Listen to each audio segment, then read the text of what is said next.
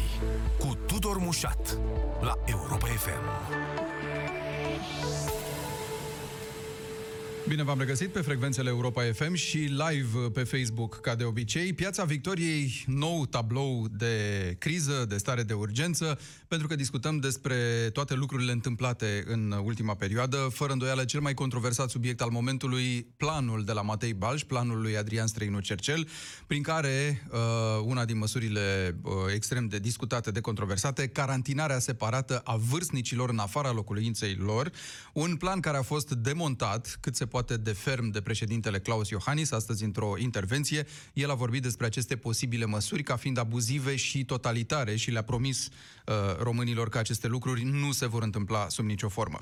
Ducem însă discuția și ceva mai departe, încercăm să vedem cum ar putea uh, arăta primele măsuri de relaxare a restricțiilor și dacă nu cumva nu vom vorbi până la urmă de o relaxare în adevăratul sens al cuvântului, ci de o revenire a noastră în spațiul public în încercarea de a conviețui, uh, să spunem așa, cu, cu virusul, dacă aceste măsuri nu vor fi unele de protecție uh, permanentă, cel puțin pentru un orizont de câteva luni bune. O să discutăm și despre asta, la fel cum o să discutăm, așa cum vă spuneam ceva mai devreme, și despre cum pot fi gestionate crizele sociale de tipul violențelor pe care le-am văzut în anumite comunități în acest uh, weekend și care, spun sociologii, au toate șansele, toate premizele să se repete. Îi spun bună seara uh, lui Sorin Ioniță, expert forum. Vă salut! Bună seara! Ce înțelegem din episodul ăsta? Ce s-a întâmplat de fapt? Ce a fost cu planul ăsta despre care vorbim? Emanat uh, de la Matei Balș. Da, da, uh, cred că multă lume în perioada asta de uh, carantină a devenit uh, anxioasă, defulează și probabil foarte mulți civili, de altfel, să visează dictatori militari, au câte o uniformă prin pivniță, să îmbracă în Napoleon și țin discursuri în oglindă. Cam asta este, cam asta e diagnosticul meu. Cred că vine de la profesorul străinu Cercel, pentru că el și l-a asumat, n-am auzit pe altcineva de la Balș. Uh, mă rog, uh, e un episod de ignorat până la urmă, dar e totuși destul de serios pentru că acest om conduce o mare instituție publică și nu atât uh, chestiile astea care s-au repetat de multe ori, că, mă rog, cum vrea el să facă igiena socială a națiunii după un plan de anii 20. Dar ce mă îngrijorează mai tare e că pare să nu cunoască lucrurile elementare, cum ar fi cum funcționează TVA-ul, de exemplu, pe care le știe orice patron de butic din România. Ori nu prea îmi dau seama cum poți fi manager de institut. Uh, mi-e teamă că nu știu ce să zic. Ca epidemiolog ar trebui să fie beton de statistică, să lucreze lejer cu cifre și mai mult asta mă îngrijorează. Acum... Deci, nu știu, s-a pus, s-a pus sub lumina reflectoarelor așa degeaba, neprovocat și atunci discutăm despre el, ce să facem. Da, pe de altă parte, noi am văzut reacțiile autorităților. Ieri, ministrul Tătaru uh, a încercat să ocolească și numele institutului și numele persoanei, spunând că diversi specialiști din grupurile de analiză vin cu tot felul de măsuri, dar asta nu înseamnă că toate vor fi puse în practică sau că tuturor li se va da curs. Uh, pe urmă, grupul de comunicare strategică a venit cu un comunicat de presă în care a spus că, în ciuda zvonurilor vehiculate despre posibile măsuri, nu se va recurge la alte măsuri decât cele anunțate deja, care funcționează funcționează foarte bine, după care a venit președintele Claus Iohannis astăzi la prânz și a vorbit despre un institut prestigios, reputat și despre o persoană care ar dori ar, sau are veleități uh, de politician. Dar niciunul dintre acești oficiali pe care noi îi menționăm nu a pomenit cu subiect și predicat numele lui Adrian Străinu Cercel și nici al uh, institutului ca atare, deși toată lumea știe despre ce e vorba, pentru că a circulat... E destul de transparent. E destul de transparent, da. dar n-ar fi fost bine totuși ca să nu mai lași loc unor interpretări interpretări și ca să nu bagi în aceeași găleată și specialiștii care poate n-au nicio vină să înlături orice confuzie legată de subiectul ăsta? Uh, până una alta o vină că tac și că acceptă genul ăsta de leadership acolo în instituție. Uh, dar, mă rog, problema, mingea este în, uh, în curtea guvernului, evident. Institutul Național Matei Balș este un spital în subordinea Ministerului, unul din cele puține, deci nu e din cele multe care sunt la autorități locale. Deci Ministerul, ca proprietar uh, și uh, așa poate decide ce face cu managerul respectiv. Repet, nu că a făcut niște declarații ciudate sau... dar pentru că pare să fie o continuitate în a, în a emite bazaconii profesionale și asta este destul de grav. Uh, vă reamintesc că de o lună suntem, e restant de asemenea cu niște știri ce vrea să facă cu sondajul acela uh, pe populația Bucureștiului, pe eșantion în care să, să evalueze anticorpii. Deci da. uh, proporția în care populația Bucureștiului a fost sau nu a fost infectată. Atunci când au anunțat-o, uh, a bâlbâit-o, a încurcat testele rapidele cu peste, testele PCR, adică chestii pe care le știi chiar un cetățean informat, medicul epidemiolog șef al României le cam încurca. Și totul a avut aerul, într-adevăr, a unei operațiuni politice puse la capăt, cu, puse la, la cale cu primărița generală a Bucureștiului.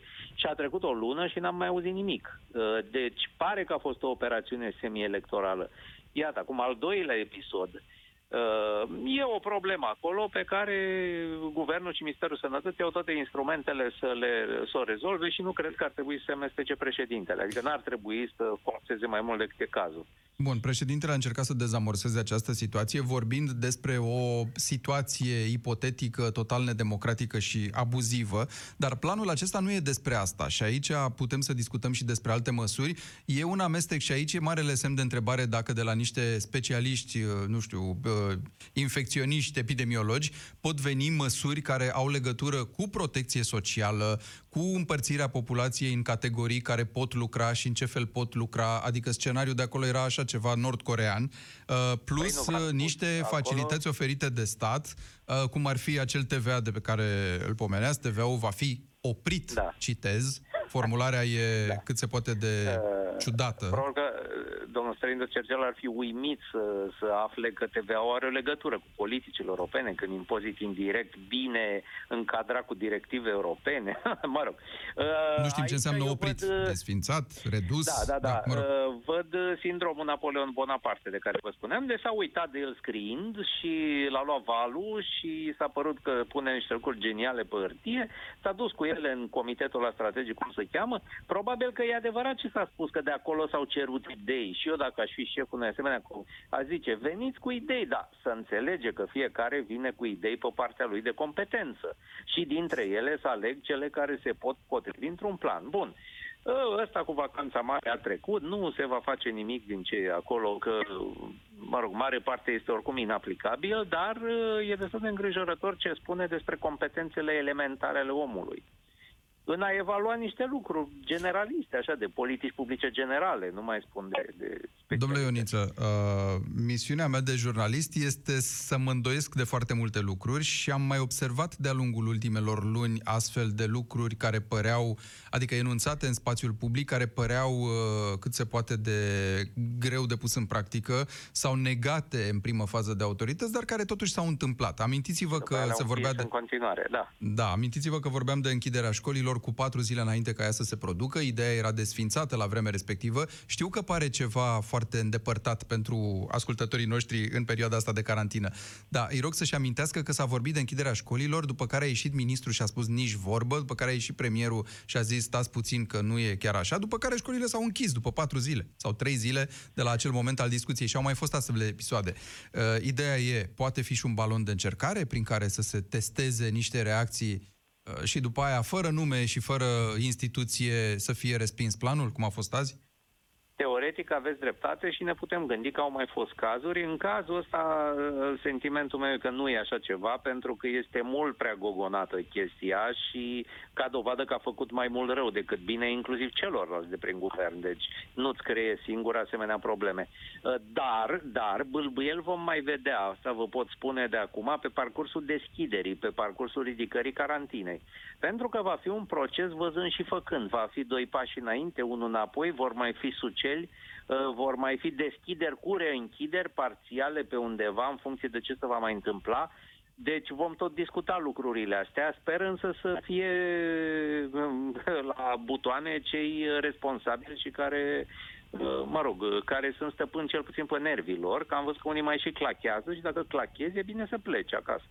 Cum ar, cum ar arăta acest efort? Cum ar trebui să arate sub aspectul coerenței politicilor publice acest efort de eventuală redeschidere? Noi o să vorbim cu specialiștii, cu epidemiologii despre da. asta ceva mai târziu, dar mă interesează perspectiva dumneavoastră în termen de ce ar trebui este... făcut ca pași este aspectul medical al lucrurilor pe care noi le putem comenta mai puțin. Direcția e mhm. clară, deci vor fi redeschideri vizând în primul rând grupurile de risc mai mic și activități urgente, activități economice și așa mai departe.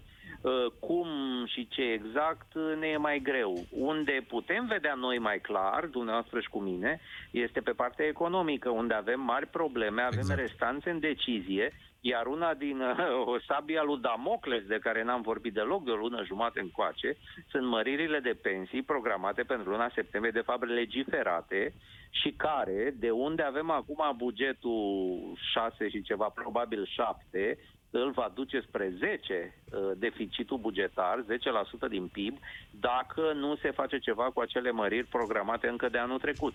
Iar asta e o decizie foarte inconfortabilă pentru guvern, evident, și sunt convins că se gândesc tot timpul la chestia asta, care ar fi momentul cel mai bun să anunțe că renunțăm la acele măriri. Sau că le cocoloșim, nu mai sunt chiar așa, ci le facem mai puțin, ceva de genul ăsta. Deci, pachetul economic care urmează, în momentul când se stabilizează un pic lucrurile și devin mai previzibile, abia atunci vom putea discuta de el. Și cred că în momentul acela va trece pe planul 1. Pentru că lucrurile sunt dramatice a merge pe deficit mare, cum facem acum noi trăim din împrumuturi, înseamnă că cineva la un moment dat va trebui să plătească aceste împrumuturi. Acei cineva sunt copiii noștri dacă o lăsăm pe termen foarte lung. Uh-huh. Iar anii următori se va schimba narativul în România și va trebui să avem de, uh, bugete cu excedent operațional, așa cum a avut și Germania și cum a avut Bulgaria de lângă noi. Deci nu e imposibil. E imposibil pentru politicienii români numai. Uh, ca să acoperi, adică să reduci acest deficit din care te alimentezi acum în criză. Uh, de lucrurile astea că fiecare om înțelege din gospodăria proprie. Dacă au fost trei luni când a trebuit să împrumuți pentru o nenorocire, vine vremea când ai banii înapoi. Adică vine o vreme, niște ani, în care câștigi mai mult decât cheltui.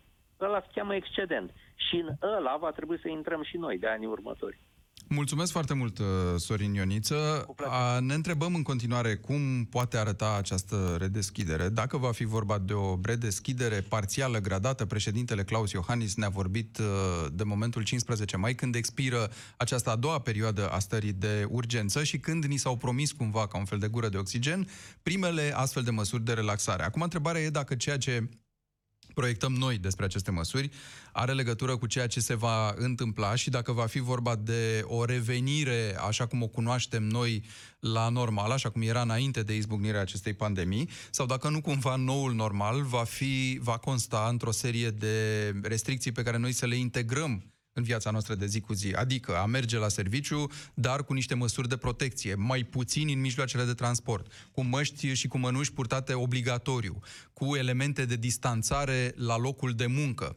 Uh, încercăm să vorbim despre toate astea și să încercăm să ne dăm seama cum putem conviețui, dacă despre asta va fi vorba, măcar o bună perioadă de acum încolo, cu acest virus. Doina Azoică în legătură cu noi, doamna doctor Doina Azoică, e președintele Societății Române de Epidemiologie. Bună seara, doamnă! Bună seara! Despre ce vom vorbi în perioada următoare? La ce ar trebui să ne gândim când spunem revenire, redeschidere, repornire? Um, această infecție este o infecție care um, urmărește profilul tuturor infecțiilor respiratorii. Ea a fost foarte mult asemănată cu infecțiile respiratorii date de alte coronavirusuri. Sigur, cele cunoscute, SARS, MERS, dar și coronavirusurile obișnuite. Deci ne așteptăm ca după evenimentul acesta major al pandemiei să persiste circulația virusului până la epuizarea potențialului de receptiv sau spre marea noastră așteptare uh, până la obținerea unui vaccin și imunizarea populației prin vaccin. Deci este așa cum ați spus dumneavoastră, n-ați spune chiar conviețuire. Mi-ar place să conviețuiesc cu oamenii, nu cu da. virusurile. Dar, într-adevăr, prezența acestui virus s-a dovedit ca o adaptare a lui și încercare de a intra în, uh, într-o specie nouă, specia umană și nu putem face decât să ne apărăm și ne apărăm doar găsind uh, soluții. Vă întrebam, doamna doctor, pentru că există această teorie care vine inclusiv din rândul unor medici, a unor specialiști, că redeschiderea economică va trebui totuși să se întâmple la un moment dat. E vitală și pentru susținerea sistemului sanitar. Adică economia trebuie să înceapă să producă Uh, cât de cât, astfel încât să poată să, să alimenteze și cheltuielile din alte zone, cum ar fi cea de protecție uh, a sănătății, și atunci rămâne să cântărim în ce fel se va întâmpla toată povestea asta. De asta vă și întreb, nici nu vă mai întreb de termene, momente, ci pur și simplu de cum, a, cum vom face. Sunt absolut de acord și cu acest lucru trebuie să Uh, să mm, discutăm și să dezbatem uh, cum se va face această revenire la normalul acesta de tranziție uh, într-un mod inteligent. Categoric nu putem rupe toate barierele acestea de protecție, dar este indubitabil importantă revenirea la normalitate pentru că altfel uh, se pot produce crize majore atât uh, uh, psihologice, cât și economice, cât și sociale și atunci sigur că va trebui o strategie și lucrul acesta probabil că este deja în vederea decidenților, o strategie de revenire uh, treptată și de reluare a tuturor activităților, însă cu o lecție, ca să zic așa, sper învățată de către toată lumea, uh-huh. pentru că riscurile care ne vor însoți în continuare vis-a-vis de această patologie infecțioasă, nu se reduc doar la riscurile legate de infecția cu coronavirus. Am privit gripa ca pe o banalitate, ca pe uh, un lucru obișnuit și totuși gripa a omorât uh, suficienți oameni și anul acesta și în anii precedenți.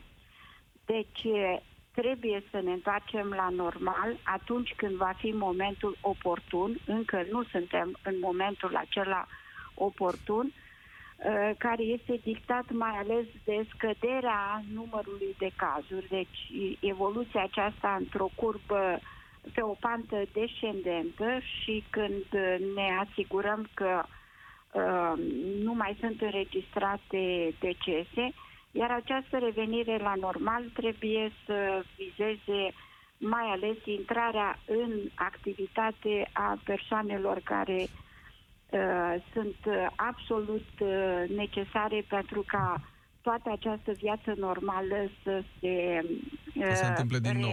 reactualizeze. Da, ați, ați spus ceva care mi-a atras atenția și aș vrea să mă întorc la asta. Spuneți în momentul în care nu se vor mai întâmpla decese. Da, noi în momentul de față nu avem totuși o avalanșă de cazuri. În schimb, proporțional cu infectările, se produce și un număr de decese. Putem spera că vom, vom putea evita lucrul ăsta, pentru că nici acum nu avem, cum să spun, o presiune extraordinară pe sistemul sanitar, cum s-a întâmplat în Italia. Oamenii n-au murit aici pentru că n-au putut fi conectați la un aparat, pentru că n-au ajuns în timp util la un pat de spital. Uh, oamenii au murit pentru că aveau niște afecțiuni foarte grave, din câte înțelegem, niște comorbidități și că, mă rog, nu s-a putut face pentru ei prea mult. Putem să ne așteptăm la o schimbare, că e important. Sigur, ne putem uh, aștepta la o schimbare, adică de la 483 de cazuri cât au fost uh, astăzi raportate, să ne dorim să fie zero, cazuri, zero decese și zero cazuri de la 9242. Dar, dar de, de ce ar depinde, doamna doctor? Asta încerc să înțeleg. De ce ar depinde să nu mai aibă loc decese? Categoric uh, depinde de ceea ce s-a insistat și s-a promovat până în momentul de față această încă prudență, pentru că nu suntem uh, încă pe panta descendentă a a Deci ideea e să nu ne infectăm în continuare. Asta e ideea, nu că... Categoric, da, okay. uh, aceasta este uh, o, mă rog, o bună, o bună atitudine care trebuie să o luăm încă măcar până mm, două săptămâni sau până la 15 mai, cât se estima că ar fi uh, evoluția fenomenelor, pentru că uh, dumneavoastră spuneți că nu ne comparăm cu Italia, categoric nu ne comparăm din fericire cu Italia sau Spania, Dar uh, pentru noi toți uh, contează și fiecare deces și fiecare caz nou Evident. care apare. Deci, uh, comparația aceasta o putem face la modul pragmatic, la modul, să zicem, uh, în conversații, dar la modul real ca și strategie, fiecare caz nou apărut sau fiecare deces trebuie să ne facă să fim tot atât de atenți, tot atât de vigili în respectarea regulilor. Și repet ceea ce am spus de foarte multe ori, că, ca evoluția aceasta să meargă pe această pantă descendentă depinde de fiecare dintre noi. Vom vedea ce, ce se va întâmpla în două săptămâni, dat fiind faptul că perioada sărbătorilor a însemnat o, totuși o perioadă de comuniune, o perioadă în care nu toată lumea a respectat aceste reguli. Eu uh, îmi doresc din tot sufletul ca aceste situații să fie punctuale, să nu fie decât uh, niște focare care pot fi foarte ușor uh, Uh, nu foarte ușor, dar pot fi la modul real ținute sub control, supravegheate, iar sistemul să nu fie uh, Pus să sub nu presiune. Fie sub presiune, să nu fie depășit uh, de evenimentele care pot să apară. Eu nu spun că vor apare sau îmi doresc să rească Dumnezeu acest lucru, dar uh, ne putem aștepta. Mulțumesc foarte mult, doamna doctor Doina Azoică, epidemiolog. Reperul, așadar, rămâne uh, perioada de după două săptămâni, 10 zile, două săptămâni. Aici specialiștii par să fie de acord, cam ăsta este termenul după care se va face o reevaluare. Discutăm astă seară la Piața Victoriei și despre o altă fațetă a ceea ce ni se întâmplă în perioada asta. Uh, am văzut cu toții în perioada sărbătorilor niște episoade violente petrecute în unele comunități, Uh, Ploiești, uh, Țăndărei, uh, Brașov, uh, Săcele, Țărlungene, acolo uh, București, Rahova și, și Ferentari, comunități în care s-au produs violențe, uh, oameni care au intrat în conflict unii cu ceilalți și care la rândul lor au intrat în conflict cu poliția în momentul în care aceasta a venit să, să intervină. Uh, niște fenomene comentate zilele astea, mai ales uh, grație și imaginilor care au circulat pe rețelele de socializare. Foarte mulți cei care au spus că poliția n-a reacționat cu câtă forță ar fi putut sau ar fi fost cazul, dar sigur aici fiecare e specialist în momentul în care se uită pe, pe astfel de, de imagini. Cert este că s-au luat măsuri uh, sporite, acum se survolează din elicopter acele zone, efectivele au fost uh, puternic uh, consolidate în zonele respective, numai că fenomenul uh, care duce la producerea acestor episoade violente, uh, bănuim, rămâne. El nu are legătură doar cu sărbătorile de, de Paști de anul ăsta, nu are legătură nici cu carantina, care, să fim serioși, n-a fost una de atât de mare durată și atât de dură. Cu ce are, deci, legătură? Sociologul și activistul rom Ciprian Necula în legătură directă cu noi. Bună seara! Bună seara, bună seara. Cu ce are legătură Ciprian Necula? Ce se întâmplă? Ce am văzut? Uh, fenomenul este uh, ceva, mai vechi, ceva mai vechi, efectele se văd din când în când, atunci când uh, apar contexte care să favorizeze apariția acestor efecte. Respectiv, ignorarea acestor comunități pe termen lung este principala cauză de către toată clasa politică românească și Roma. Și dați-mi voie să vă explic. Eu observ trei factori uh, importanți în toată această poveste. Sunt uh, unii factori interni și unii alții externi. Factorii uh, interni sunt următorul. Alcoolul, într-o zi de sărbătoare oamenii consumă alcool și alcoolul știm că ne duce spre Mhm. uh, lucruri neapărat raționale.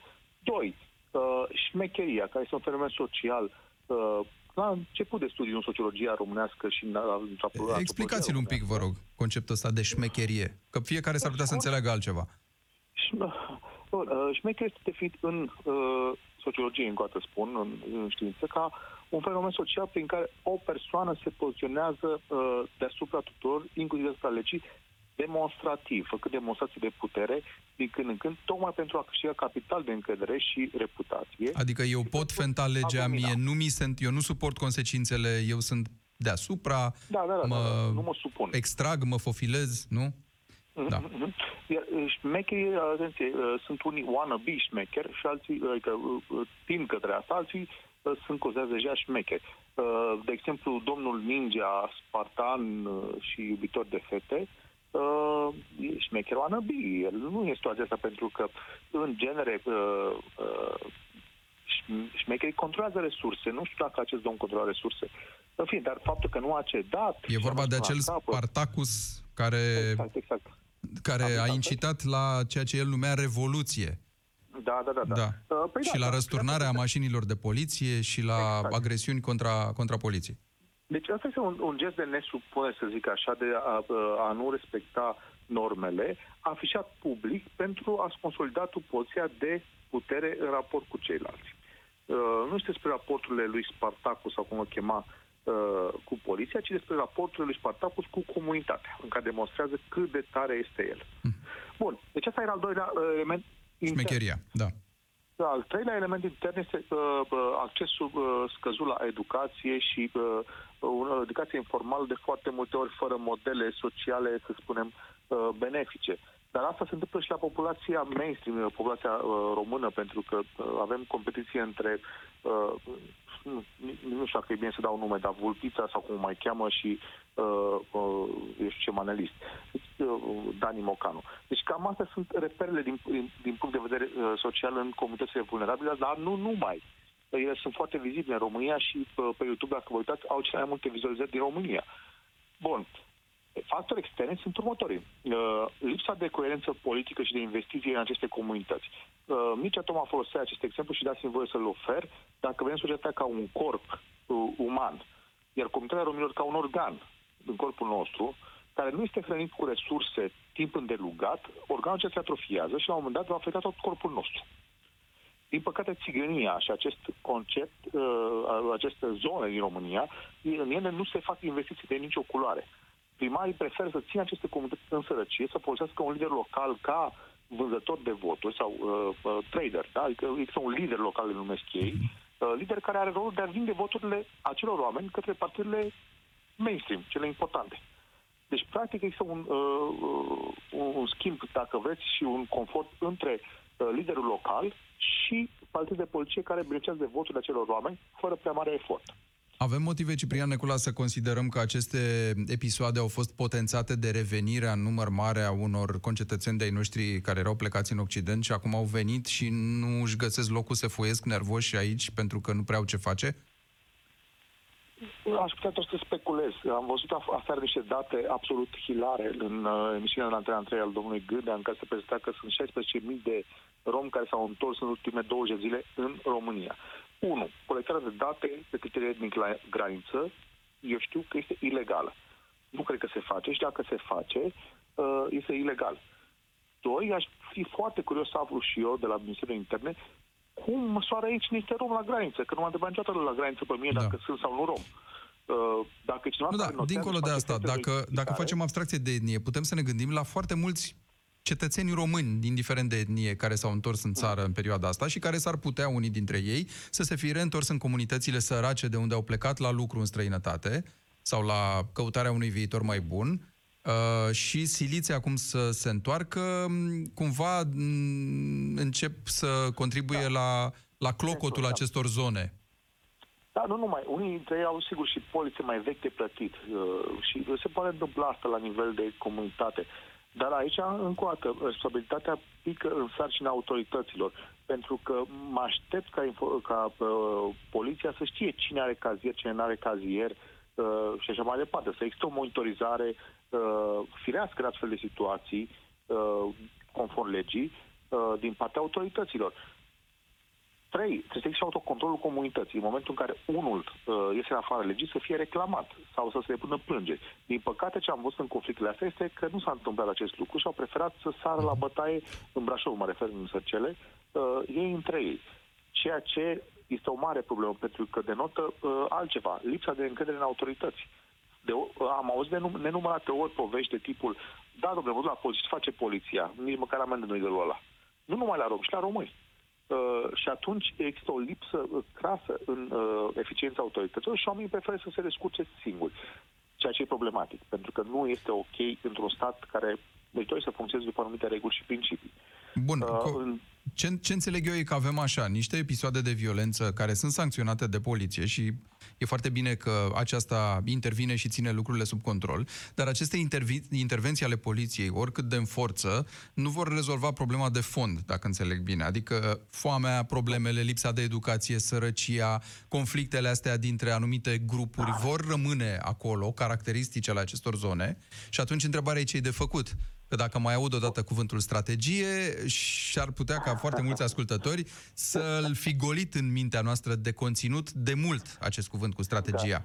Așa că poate ar trebui să vorbim de lucruri mai, mai aplicate, mă gândesc.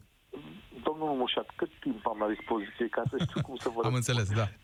Dar uh, dați-mi voi să vă spun câteva lucruri importante, cred eu. Uh, în România lucrurile s-au schimbat radical în comunitățile de romi. Dacă comparăm comunitățile de romi uh, de acum cu cele de acum 10 ani, lucrurile s-au schimbat în bine cu mult.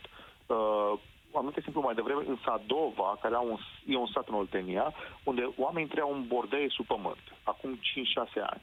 Acum și-au construit case decente pe locul acelor bordei. Copiii merg la școală, vorbesc cel puțin două limbi, pentru că au fost la muncă agricolă în Italia și în Spania, la cules de diverse. Uh, copiii au mers la școală în Italia și în Spania, acum merg și aici la școală, unii dintre și-au deschis și mici afaceri, de vând la tarabe și așa mai departe. Mhm. Deci lucrurile au evoluat prin uh, soluții individuale oferite de, de uh, contextul european. Europa, practic, a ajutat enorm la uh, uh, schimbarea situației comunității de romi. Altfel, strategiile pentru rom făcute de guvern au fost total ineficiente și sunt documente extraordinare. Arată foarte bine documentele și toată în orice analiză va ieși foarte bine documentele astea, doar că nu se implementează. De ce nu se implementează? Pentru că eu am fost, dacă v-am zis, un an și ceva în guvernul României și am văzut cauzele direct de acolo. Primul lucru este voința politică. Nu prea vrem, pentru că uh, sunt multe presiuni pe orice fel de uh, decident uh, politic sau administrativ și asta este ultima prioritate țiganii din România.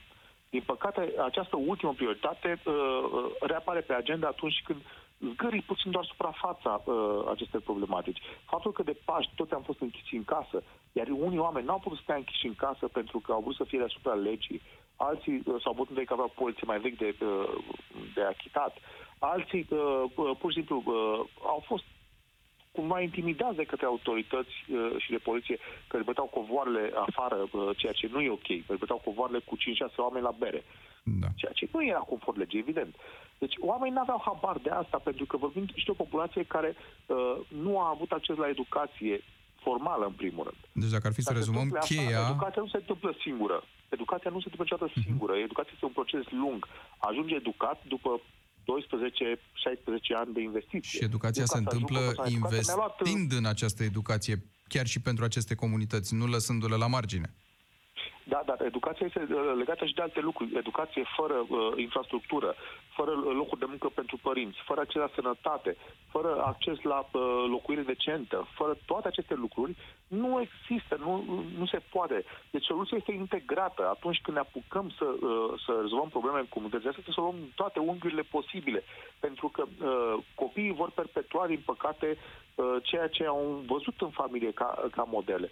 Cum spunea Bourdieu, sărăcia se moștenește și nu se la sărăcia materială, ci la cea spirituală, la acest mod de a te raporta la lume.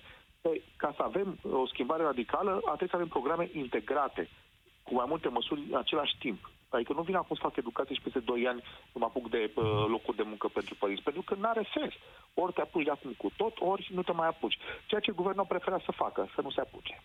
Mulțumesc foarte mult uh, sociologului Ciprian Necula. Încheiem emisiunea de astăzi uitându-ne la un uh, lucru interesant, care a stârnit și el multe comentarii, deși e nevoie aici de niște lămuriri ale specialiștilor. Despre ce e vorba? Despre ziua care va rămâne în istoria piețelor financiare, drept prima dată când prețul petrolului a atins o valoare negativă. E vorba despre un contract futures cu scadență în mai. Practic, deținătorii acestor contracte au fost dispuși să plătească pentru a scăpa de livrarea fizică a petrolului la scadență. Asta așa, simplist vorbind. Dincolo de asta, însă, e vorba de cum uh, impactează restul economiei acest uh, fenomen. Ne-am lămurit destul de repede, aici explicațiile au fost uh, cât se poate de, de clare. Nu înseamnă neapărat că prețul uh, benzinei la pompă se va prăbuși, nici pomeneală de așa ceva. Nu înseamnă nici măcar că m, cineva o să-ți dea banii să cumpere cumpere acel uh, țiței. Nu, nu e vorba nici despre asta. E vorba mai degrabă de o dimensiune uh, care ți arată că nu se consumă, care ți arată că deținătorii acestor contracte, cum spuneam, uh, vor să scape de livrarea fizică a petrolului la scadență. E vorba de țări cum sunt Statele Unite care spun că își vor uh, consolida stocurile strategice profitând de această ocazie. Încercăm să aflăm mai multe despre asta de la analistul financiar Dragoș Cabat. Bună seara! Bună seara! Ce trebuie să înțelegem din episodul ăsta al uh, prețului negativ la baril? Da, este o situație foarte interesantă. Dacă uh, omul obișnuit, eu știu, sau obișnuit până la urmă cu ideea unei dobânzi uh, negative pe care, uh, care a existat pe piață și în Europa și peste tot, deci cum ar fi sau cum este să depui uh, la bancă niște bani și în loc să primești mai mult, să primești mai puțin decât ai depus, deci aceasta fiind dobânda negativă. Acum iată că am avut și episodul mai mult decât ciudat al prețului negativ la petrol. Deci cum e posibil ca un bun, mai ales petrolul, nu să, să fie, să aibă un preț negativ, cum ar fi eh, translatat așa, deși sigur că nu sunt lucruri acolo, ca să ne ducem la benzinărie și după ce ne-am umplut, am făcut plinul la mașină, în loc să dăm bani, să ni se dea bani de către uh, lucrătorii de acolo, nu? Uh, deci este un concept uh, interesant, uh, dar realitatea este că, de fapt, nu prețul petrolului este negativ, Da. ci prețul unor instrumente financiare, Exact. uh, futures, atașate uh, de prețul petrolului. Sigur că uh, acest, uh, această situație este determinată de faptul că în momentul acesta petrol se produce zi de zi, pentru că sunt niște, niște uh, vaste câmpuri petroliere peste tot în lumea aceasta și niște state care trăiesc din asta și produc petrol tot timpul. În schimb, cererea de petrol s-a prăbușit pentru că lumea, după cum vedem, este în lockdown, mașinile merg mult mai puțin pe stradă, companiile uh, nu... Avioanele au la fel activitate. și nu trebuie să ne Avioanele uităm doar fel. la combustibil. Noi vorbim aici de o materie primă pentru o grămadă de alte Absolut, industrii. pentru Industria plastic, chimică, în chimică, special. exact, da. Și, și, exact, și toate, eh, toate aceste companii nu funcționează acum. Și atunci, eh, practic, petrolul care se produce nu mai ai, pentru că marea problemă eh, care este și de ce am putea ajunge la limită, eu știu, peste, peste câteva luni, când aceste contracte futures ar fi uh, se expire, practic ar fi niște oameni care rămân cu ele în brațe în acel moment și care ar primi foarte mult petrol și bani pe deasupra de la uh, cei care au vândut acest petrol. Problema este că cei care cumpără, da, și zic că au făcut o afacere, pur și simplu nu au unde să-l depoziteze. Pentru că aceasta este marea problemă, petrolul trebuie depozitat undeva și nu mai este unde să depoziteze. Este și motivul de altfel pentru care uh, Statele Unite a decis să își umple rezervele uh, federale. Practic a mai luat din acest uh, petrol uh, produs, nu pentru că ar face vreo afacere uh, luându-l foarte ieftin, sau mă rog, și pentru motivul acesta, dar în principal ca să ajute marii producători americani, marile companii americane, care, uh, pentru care este foarte costisitor să închidă toate sondele pe care le au. Pentru că aceste sonde și industria petrolieră în general, ca toate industriile grele, au niște costuri fixe deosebit de mari. Deci să închizi o uh, asemenea companie uh, nu înseamnă că dintr-o dată ai tăiat și toate costurile. Nu, rămân costuri fixe foarte mari, imense și uh, dacă tu nu poți să produci pentru că nu ai cui vinde, uh, ești într-o mare, o mare problemă. Și totuși, domnule Cabat, rămâne această întrebare. E imposibil să nu pui această întrebare zilele astea, pentru că lumea e curioasă. Există vreun mecanism economic prin care, într-adevăr, lucrul ăsta să aibă un impact asupra prețului la, la pompă, până la urmă? Pentru aceia dintre noi care încă mai circulă, să zicem, în interes de serviciu, că altfel, oricum, nu se mai pune problema. Categoric, într-o perioadă uh, de timp, uh, următoarele, eu știu, o lună, maxim două, ar trebui ca scăderea aceasta dramatică la prețul petrolului pe care o vedem deja de câteva luni încoace, practic de când a început, uh, uh, de când au fost primele semne ale, ale, aceste, ale acestui lockdown uh, la nivel global, uh, prețul petrolului a scăzut, iar această scădere până la urmă trebuie să se vadă evident și în prețul la pompă, indiferent de faptul că în România o bună parte din prețul benzinei la pompă este dată de taxele și accizele pe care uh, le plătim noi în cadrul acestui preț al benzinei și nu, de prețul, uh, nu doar de prețul materiei prime. Dar o scădere atât de brutală cum uh, s-a întâmplat în ultimele luni la prețul petrolului, nu are cum să nu se vadă în următoarele una, două luni și în prețul benzinei la pompă. Într-un minut, uh, pentru România, care are o industrie petrolieră, o industrie extractivă, uh, cum arată lucrurile? Ce impact are? Uh, impactul sigur este negativ pentru companiile respective, uh-huh. pentru că și ele va trebui să-și reducă brutal uh, producția, pentru că uh, chiar nu mai au unde să depoziteze sau dacă mai au unde să depoziteze, mai pot funcționa încă. Dar trebuie să se uite că oricum, pe termen uh, mediu sau următoarele șase luni, să zicem, nu se va ajusta dintr-o dată această problemă. Până se repornesc toate economiile, va mai fi o criză a petrolului care va mai dura cel puțin șase luni, dacă nu un an. Dragoș Cabat, analist financiar, mulțumesc foarte mult pentru toate explicațiile, explicații care încheie turul de orizont uh, pe care l-am făcut astăzi la Piața Victoriei aici la Europa FM. Pe curând!